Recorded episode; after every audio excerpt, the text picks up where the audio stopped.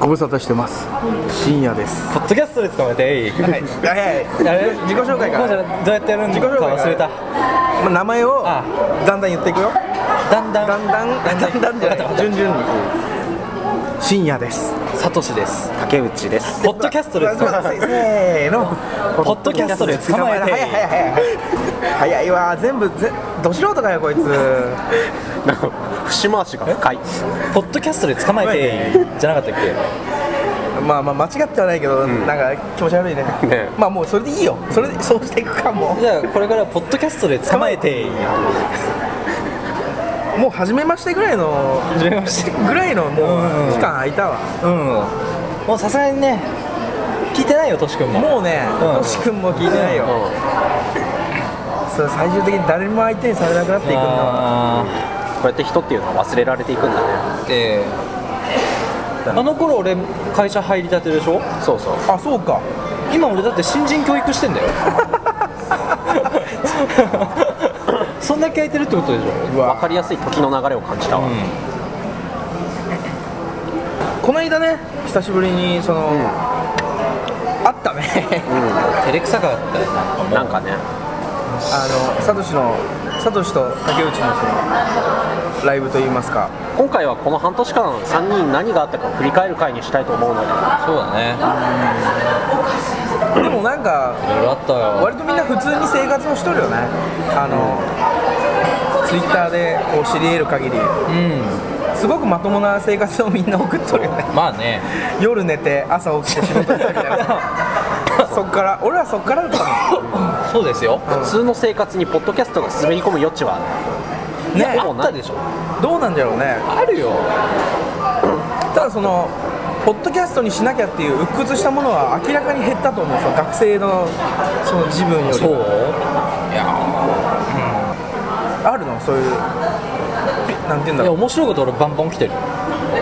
それは羨ましいね。うん、サトシが普通に仕事しょるっていうだけで若干は面白い、うん、まだ慣れんね、それに俺らは。新人に教えてんだって俺より上だからな、そうなると俺まだ一番下だし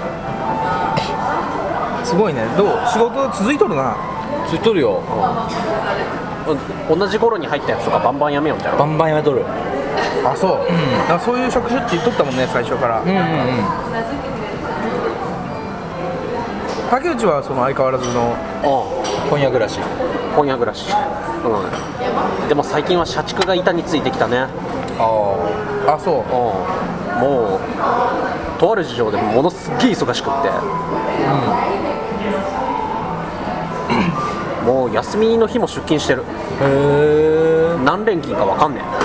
あ、そうなんだ。うわ、それは大変だね。うん、サトシがやっぱ働いとるっていうのはね、うん、まず絵が浮かばんのないっていうのと、うん、いまいちその何しとんかがわからん。これ職場でちゃんとした人間関係、その上司と部下っていうのを気づけとるかっていうのが、うんうんうん、気づけとる。まあ、あんまり上司と部下ない会社だけど、やっぱここまで境遇が違うとこんな具合よね、話も。うん、そうだな。多少やっぱ同じことをしとけばね。今日も深夜が集合に若干仕事の関係で遅れる。こんなことなかったよね、今まで。遅れるのなんて寝坊だったろ。寝坊か遊んどるか。遊んどるかだったね。仕事で遅れるのは初めてだね、ポッドキャストに。うん、でその仕事で遅れるっていうのもこんなにも遅れるかっつうのを俺とサトシはよくわかんねえなっつう。はちじから竹内待ってるもんな。ああ、にじかん待ってるもんね。そうだよ。でも俺深夜ににじかん待たされたこといっかいじゃないからね。うん、それはまああると思う。俺も、うん、俺コンビニはしごしたよ。確かに結構でかいと思うそれ。うん、まあ悪いけどね、しょうがないよね。そうよね、悪いけどね、済ませるもんね。ああ、これ別に仕事だからさ、実際悪くないからさ、それでいいんだけどさ、うん、通常謝るよね。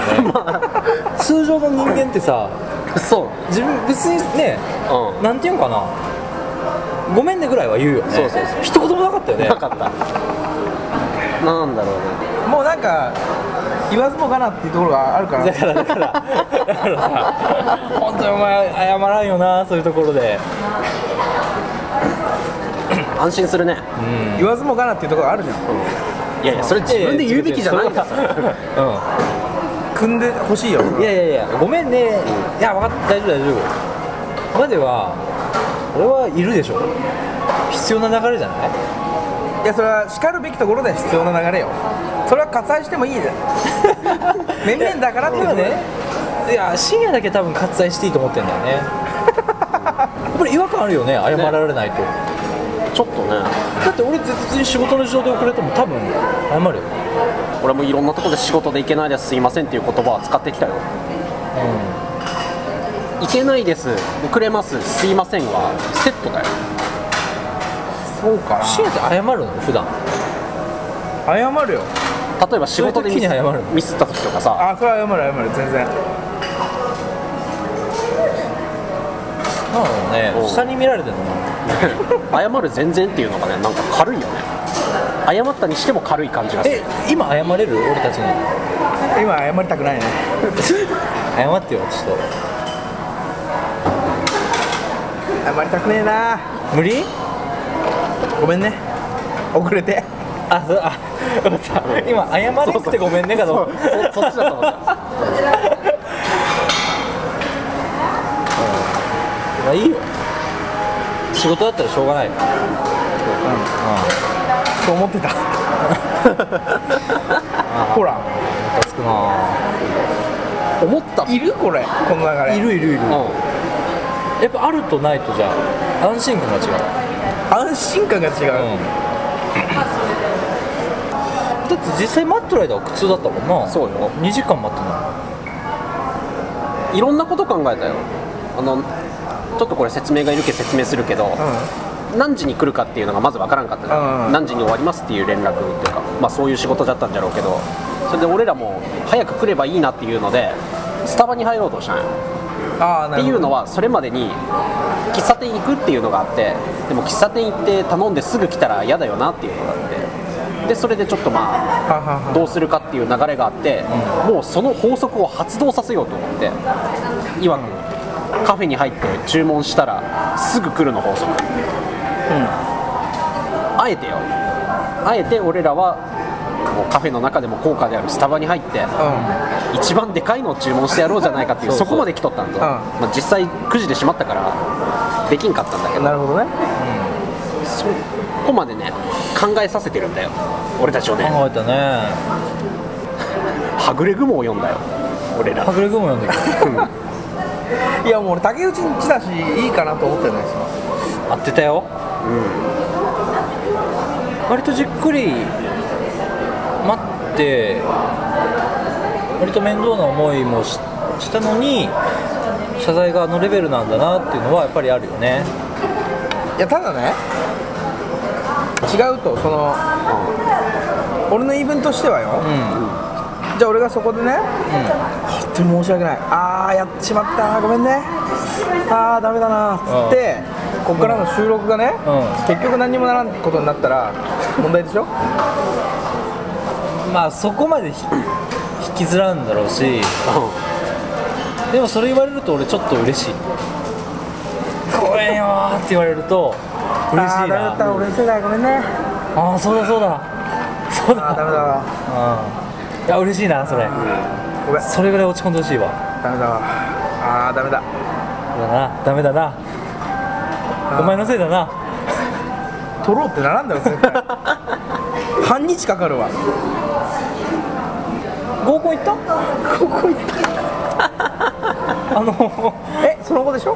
そうそうそうそうあの合コン行って深夜がかっこ悪いからダメだったっていう話したじゃん、うん、したしたうんその後でしょ？その後、福本と、うん、えーと、とし君と、うんうん、堀君と深夜で行ったでしょ？これね、うん、経緯があるよ、うんうん、じゃあその説明をしてもらおう。経緯関係ないかもしれんけど一応言ってじゃん結果の話だからさ経緯もあるよ、うん、まずね、うん、俺がそもそも誘われた、誘われたんだけど、うんうん、今回は、うんうん、前回はちょっとその自らもやりたいっていう意思があって言ってるじゃん、うん、今回は完全なる受け身であることはまずは大前提であって、うん、福本の彼女いますよね、はい、福本の彼女がある日メールをくれましたと、うん、で久しぶり元気ですかみたいな、あでちょっとこの間そのお友達とお食事をした時に、うん、その僕の話が出たそうですよ、出したそうですよ、そうしたところ、うん、ちょあなたに興味のある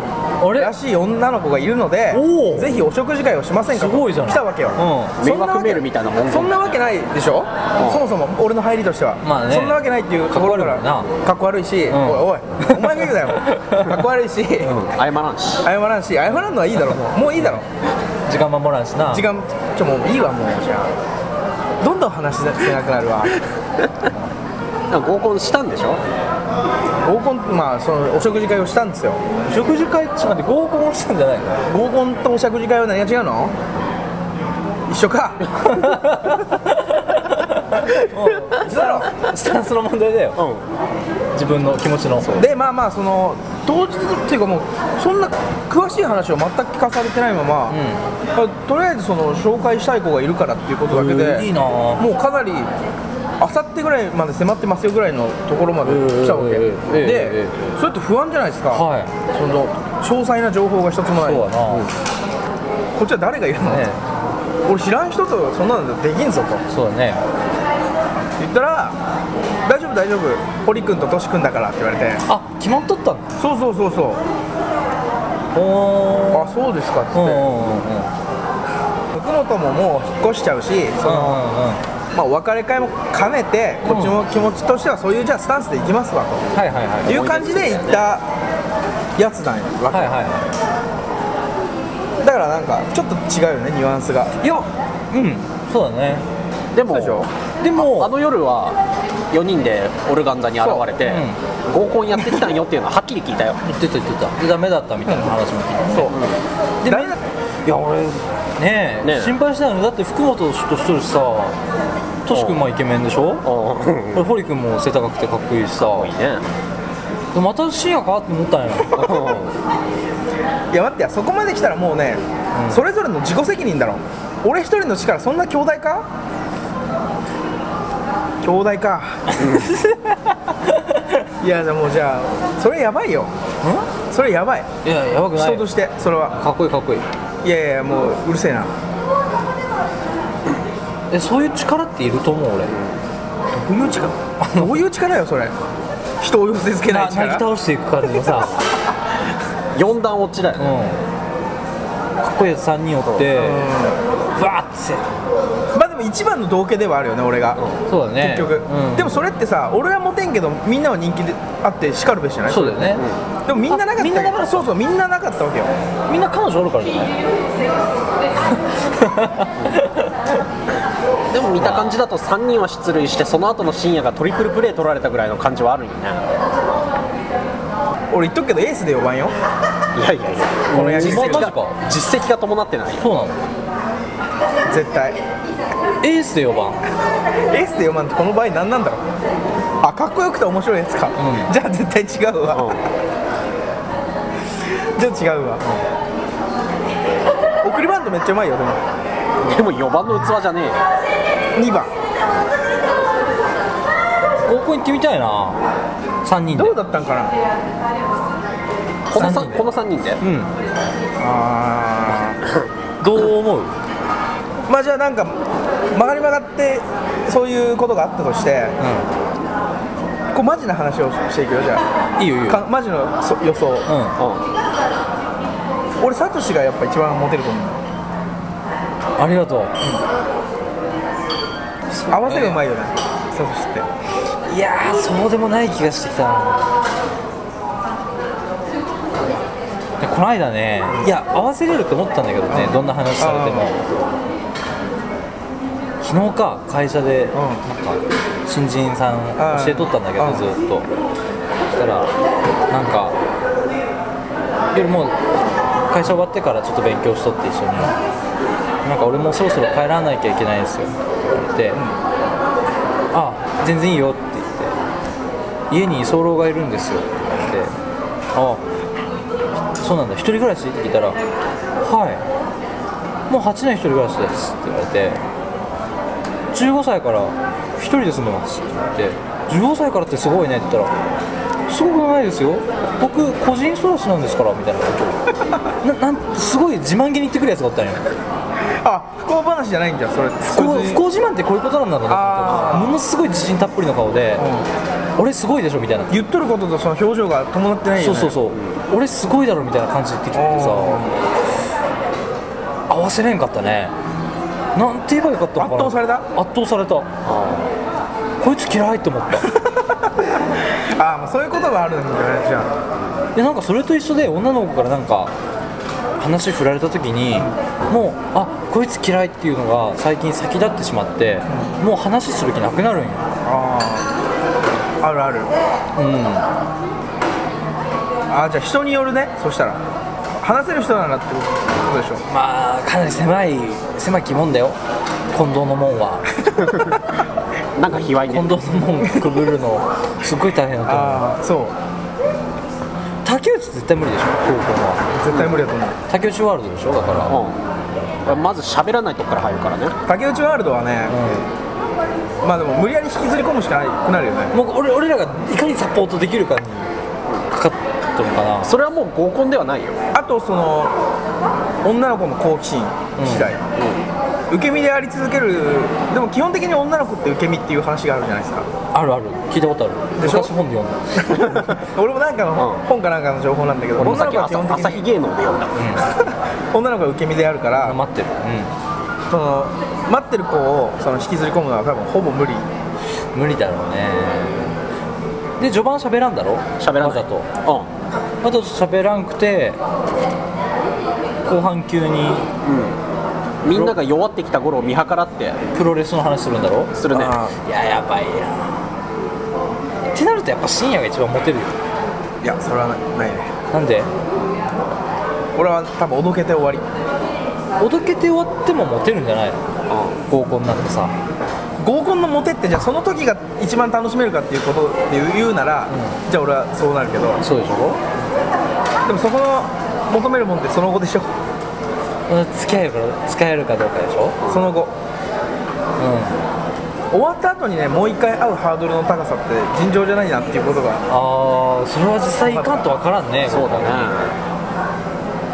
やっぱね、女の子と話せるってどんだけ幸せなんだろうって思う。幸せだなっつって加山雄三、加山雄三みたいに、ね、なるよ。銀河ボーイズ聞いた？アルバム？うん、あ、聞いた聞いた聞いた。竹内聞いた？聞いてない。あー、どうなんすか？いや、いやね、いや俺は正直めっちゃ寂しい気持ちになるよ、あのアルバムは。俺すごいいいアルバムだと思って。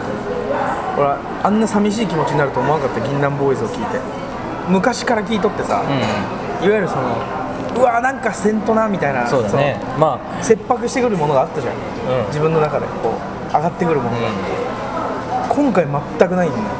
どの曲聴いてもすげえわかる。なんなんだろう、あのうわほん終わったなみたいな感じやな。すげえわかるけど、でもその気持ち俺太さんにさ、うん、言って、でなんか太さんはね、アルバム発売前のなんかミネタのインタビューかなんかやんのって、うん、でそれに対してすごい明確な答え出してくれたんだけど、うん、あれ何年前ななねんはちねんまえか、うん、もっと前かきゅうねんまえか、その間に俺らも大人になってるしさ、うん、まあ当然銀杏ボーイズ自体が大人になってるよって話。あ、ミネテ自体が大人になってるから、あの焦燥感みたいなのはさすがに保ってたら芸人だと思うよね。ああ、なるほどね、うん、わざとになっちゃうじゃん、あれが続いてたら。ああ、確かに、うん、それはまた芸人であり続けることの素晴らしさとは別なんじゃろう。うん、ポーズでやってきたことじゃない。うん、そうそうそう。見えたから、うん、そうだね。それが良かったんだけどね。うん、でも、まあ、当然経年変化はあるんだよなって話だった。うん、でなんか俺らもあの頃に求めとったものまだ求めとってダメじゃねえかなと思うんだけどね。それ合コンに対するアンサー？え、そう。嘘。どういうこと？やりたいだけで動いとったらダメです、そういうことですか？うーん、いやもうさすがに銀杏初めて聞いてわーってなっとった時の気持ちはきゅうねんあったらなんとかなってなきゃダメなんじゃない？普通そうかもしれない、うんうん、だとしたら寂しい、すげえ別れを告げるのが寂しいけど銀杏も先に進んで当たり前だよね、やっぱり。あとゴイ捨てから数えたらもうもうじゅうもっとか、うん、じゅうに、じゅうさんねんでしょ。聞いたらね、多分竹内好きだと思うよ。うん、すごいうるさくて今ちょっと反省してるよ。なんで？いやなんかその時その時でね、うん、すごく旬なものだけを、うん、なんか身につけてきたなって思う。今俺すげえアイドル好きなんだけど、うんうん、アイドルなんかそのゴンゲみたいなもんじゃん、うん、特に今戦国時代みたいになっとってさ、うん、まあ、この話は多分また今度 A ちゃんを誘ってやるよ、アイドルの話は、うん、中学の時ヒップホップ聴いて高校の時ヘビーメタル聴いてみたいな、その時その時でなんかいろんな自分の旬なものがあって、うん、そうやってね続けて聴いとるもんがねないよねっていう。え、銀杏通ったでしょ、だから若干。ああ、でも本当にね青春っていう時にね聴いてないんだよね。だから多分、うん、そのアルバムはなんか曲単位で聴いちゃうと思う。ああ、なるほど、うん、音楽として聴いちゃうような気がする、うん、でも音楽として聴けるアルバムなんよ、すごく、うん、そういうところがなんかね、うまくて、また彼女に分かるんよ。うまいわ、うまいんよ、すごいわ、うん、だって俺らの頃いわゆるその高校生バンドみたいなのがさ、うん、地元のライブハウスで、うん、みんなやっとったもん。銀杏をろっこバンドがあったら、うん、まあ最後のふたつぐらいは、うん、あれですよ、あのなんかオリジナルやっとるような、うん、割とずっとライブやってますみたいなやつが大体鳥とかですよ、うん、ただいちばんからもうよんばんまではみんなゴイ捨て、へー、もうさっき聞いたけどみたいな曲とかも。あ、でも曲がいいからね、やっぱいいんよね、うん、誰がやっても。島根ゴイ捨てなかったよ。あ、そう、うん、うちの高校もセックスマシンガンズだったよ。それも前だろ。分かる分かる分かる。うちもハイスタとかハワイアンシックスとかメロコアみたいなのもね、流行ったね。久しぶりにやったのにこんな話しちゃったね、うん、どうし変わっていかんといけんのかな。変わっていかんといけんと思う。変わったとこはあるでしょ。うん、俺は明日パーマってるの。うん、にじゅうごねんかんね、髪をいじったことがないんだけど、一回も。明日全面的に当てるの。それはなん、理由は？いや、もう変わらんといけない。そうです。ああ、でもそれ大事よね、その見た目から変えてみる、うん、いや、もうなんか変わる時期だと思ったよ、自分が。仕事もさ、まあ、まだ半年だけど、ちゃんと続いてさ、あでも同じ場所に住んどって同じ服着とってさ、何も変わってないよね結局。だからなんか変えようと思ったんだよね、うんうん、全然かっこ悪くなっていいんですよ。だからすごいわかるわ、うん、変化が欲しくてね。主婦引っ越さないんですか、信也。そうそう、それ俺ね、うん、引っ越しのめどが立ちました、うん、おおおお。ただ今週秋、うん、あこの秋、この秋に、うん、くがつとかじゅうがつとかちょっと観音の方に引っ越す当てがちょっとできまして、当てというか、まあ、単純に妹が一人暮らしをするんですよ、うん、この春から、うん、それで、ただ今ってあのアパートとかそういうのってにねん契約なんですけど、うんうん、要はなんか最短でもうじゅういちがつにはもう引き払いたいという話らしくて、うんうん、でそうなったら違約金みたいなものが発生するし、うん、でまあじゃあ住んでしまえばっていう話もありつつで、それでまあじゃあ引っ越すかそのタイミングでっていうみたいな話もまああるんですけど。自分の住まいってそういう感じで決めるのかね。この町に住みたいっていうのはない、うん、別にないね。どこに住んだって一緒でしょ、やることは。ちげえよ、飯食って。だってその土地にしかいないあなたがいるんだよ。えじゃあ今一人暮らししてさ、はい、周りの住人とさ、うん、話す？隣の部屋とか、うん、周りのおばさんとか、うん、近所の。いや話さんでしょ、うん、ということはどこに住んだってやることは一緒なんよきっと。都合がいいか悪いか、その自分の暮らしと。そうだね、うんうん、それだけでしょ。そうだな、そうだよって思うわけ、うん、俺は。俺も引っ越そう。あ、引っ越すの？うん。どこに引っ越すの？どこでもいいよ都合の問題だもん。うん、都合いいとこ。今ちょっと都合悪い？多少なんかね、うん、まあにまん家賃にまんごせんえんの水道費込みっていうバカ物件なんですよ、うちがピンポン押したらファミマの音が鳴るもんね、うん、そうそうそう。なんかあると思ったけど、なんもなかったね。なんもなかったよ。でもさすがにもうちょっと払える気がしてきたから。あー、なるほどね。大人としてね、グレードを上げるっていう意味だ。そうそうそう。そのいや、でもね、言ってもさんまんよんせんえんまでですよ。さんまんよんせんえんまでしか俺は払えんけど、もうちょっと駅に寄れるね。そしたらそうそうそう、今のいちよりいちからもうちょっと駅に寄れるね。部屋全く同じ間取りで全然構わんから、ユニットバスでも全然いいけど、もうちょい近くに行けたらなとは思う。あ、横側は横側がいいんだ。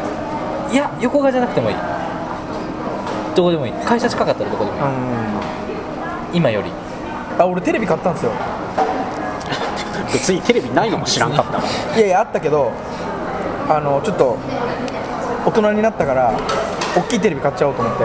みんな大人になってるぞ、うん、よんじゅうがたのテレビってどれくらい今、うん、今今時期によって違うの。いやいやいや、そのろくまんなななまんぐらい、ななまんぐらい。じゅうねんまえの方が聞くわけねえ。え、ななまんぐらい。大きさ大きさ、ああ大きさ今それだと思った俺も思った俺も思った大きさは今はよんじゅうインチ。家のテレビ何型よ？知らん。 じゅうろく? もうちょっとある。にじゅうぐらいだとしたら縦にばい横にばいですよ。だからよんじゅうはでかいよ、えー、結構でかいよ。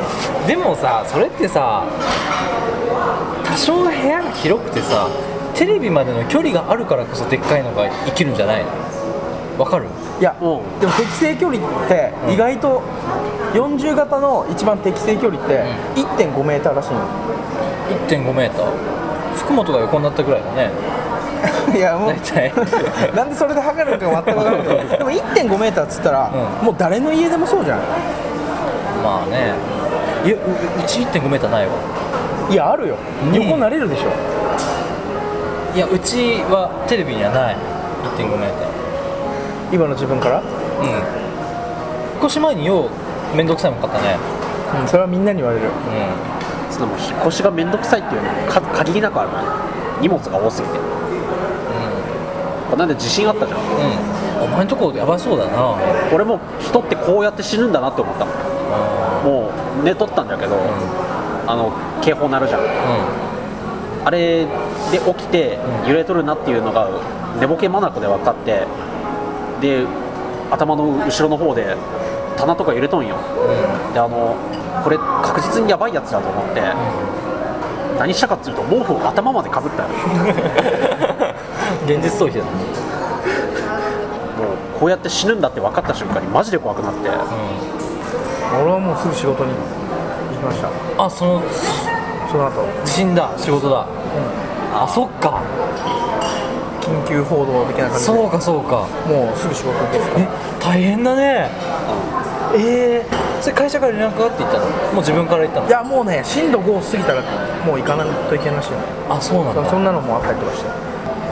でもね、こっちに寄った方がなんぼか安心だった。その会社に寄る方が。そうでしょ。もうね、やっぱ一人は怖いでしょ。ちょっと待機しとったんや、うん、さんじゅっぷんぐらい、うん、もうちょっとか。まあでもその時間ってめっちゃ不安だったもん。次余震来たらどうしようとか。俺靴履いて待ってたの、部屋の中で。へー。でトシ君に電話しようかなと思ったなんでトシ君なんでトシ君仲いいなこういう時になんか来てくれそうなのがトシ君じゃないかなと俺そこにね、ずっと不思議があるよね、竹内とトシ君の線、うん、なんか結構あるよね。あるある。なんかね、遊んでるでしょ、うん、で、そっから不思議とさ、人を集めようとはせんよね、そのふたりって。そう落ち着くんだろうね、うん。お互いちょっとね、あのー、タガが外れた女好きっていうのがあってねすごいよくわかるわ。うん、俺、多分ね、地震起きたんだけど、地震の途中で寝たんよ、うん、一瞬目が覚めて揺れとるって思いながらそのまま意識落ちて、ね、眠れたんよね。やっぱ地震が一番回避不可能で予測不可能だよ、うん、だってなんだ豪雨災害とかをさ、もう雨降っとんだけど分かるじゃん、なんとなく、うん、あ、これそろそろとか、うん、この雨はやばい雨だなとかさ。そうかそうか、いつあるか分からん。そうそっか、そうか、怖いか。いや、やっぱ予測不可能なところに怖さがあるよね、やっぱ一番。あとうちのパッドがちょっと安不信すぎて、まあ、ちょっと竹内にちは心配だな。震度よんが多分ろくぐらいにはなるね。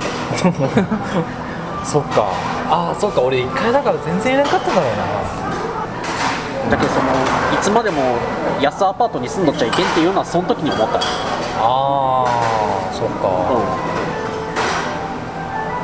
うん、えいいとこ住みたい。鉄筋鉄筋が欲しいです。俺道玄さん家に住みたい。トイレの寒い道玄さん家、うん、トイレ寒くたっていいよ。トイレさ、うん冷たいよね、冬。うん、冷たいよ。今年そうでもなくなった。え、何さ。寒いよ、冷たいよ。俺毎年の冬に本当に夜中に起きたり朝の、うん、あのトイレに座らんといけんときさ、本当にためらうぐらい嫌なんよ。あ、それあれじゃない？マット変え。お尻が変わったんじゃないやっぱり。みんな変わっていくけど。お尻も変わっていったんじゃない？サトシの。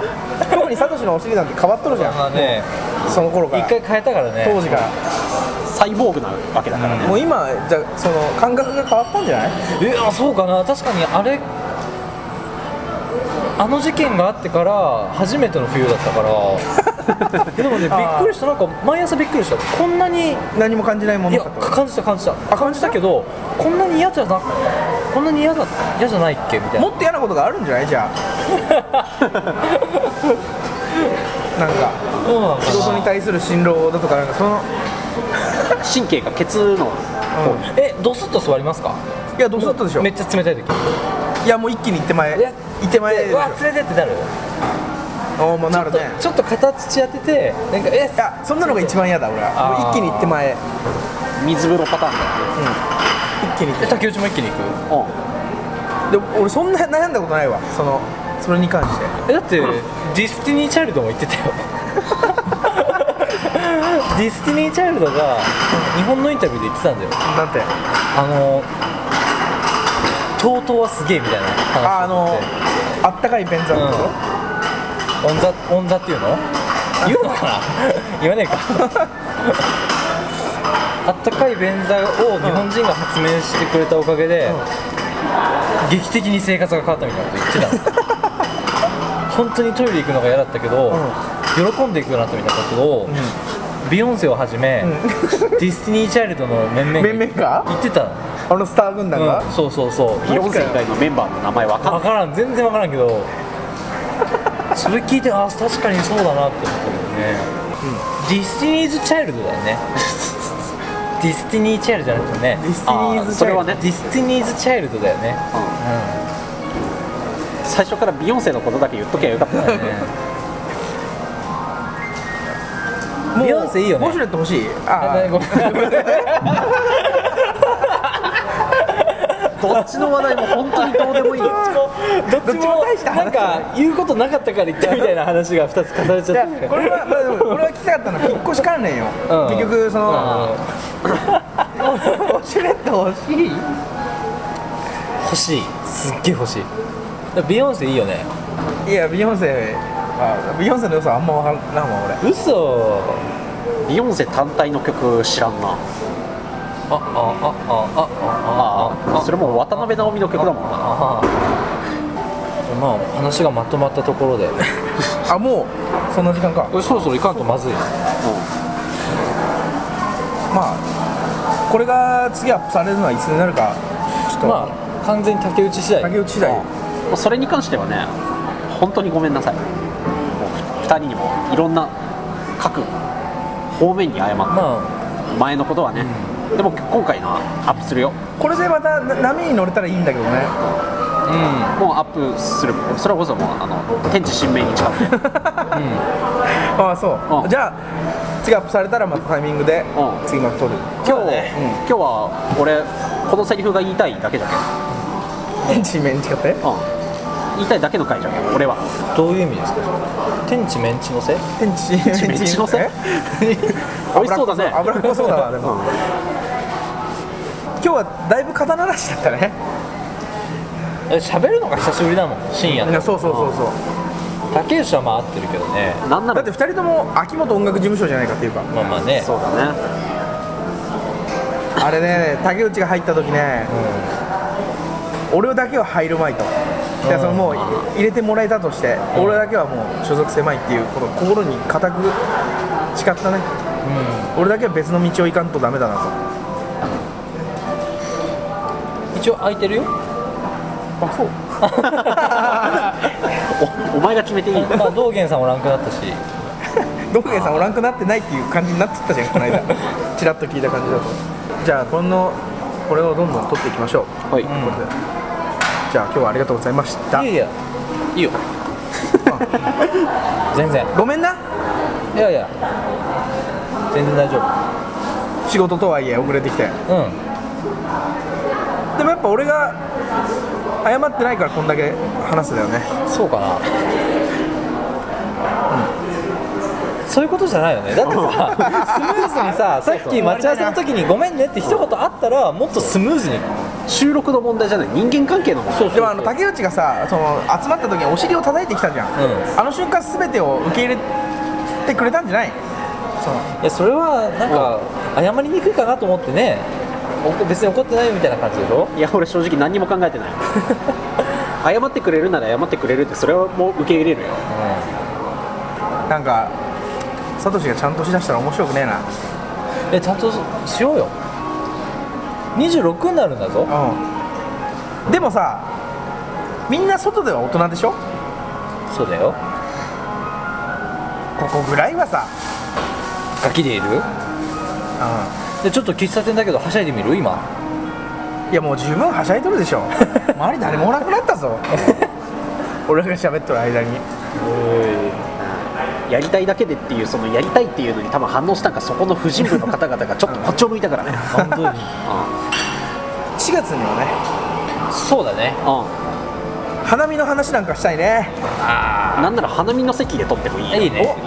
いいじゃん、夢が広がるわ。あじゃあ、あれちゃんとかやりたいね。ああ、いいね。トシ君とかね。ね。ああじゃあ、あのメンバーでもう一回フォロー行って聞きたいんだよね。そう。最近行ってる？俺行ってない行ってない行ってない。行ってないけど。俺トシ君とよく風呂に行ってる。いやそこのつながりはもうよくわからんのだよね。誰も。もうホモを疑われてもしょうがないんですよ。まあじゃあ、はい、早また早めに撮りましょう。はい。じゃあ深夜でしょ。いいよ。え、サトシなんつったルビオっつったよ。サトシでした。竹内でした。せーのポッドキャストで捕まえてそんなのだったっけあれまあいいか。ポッドキャストで捕まえてありがとうございました。節回し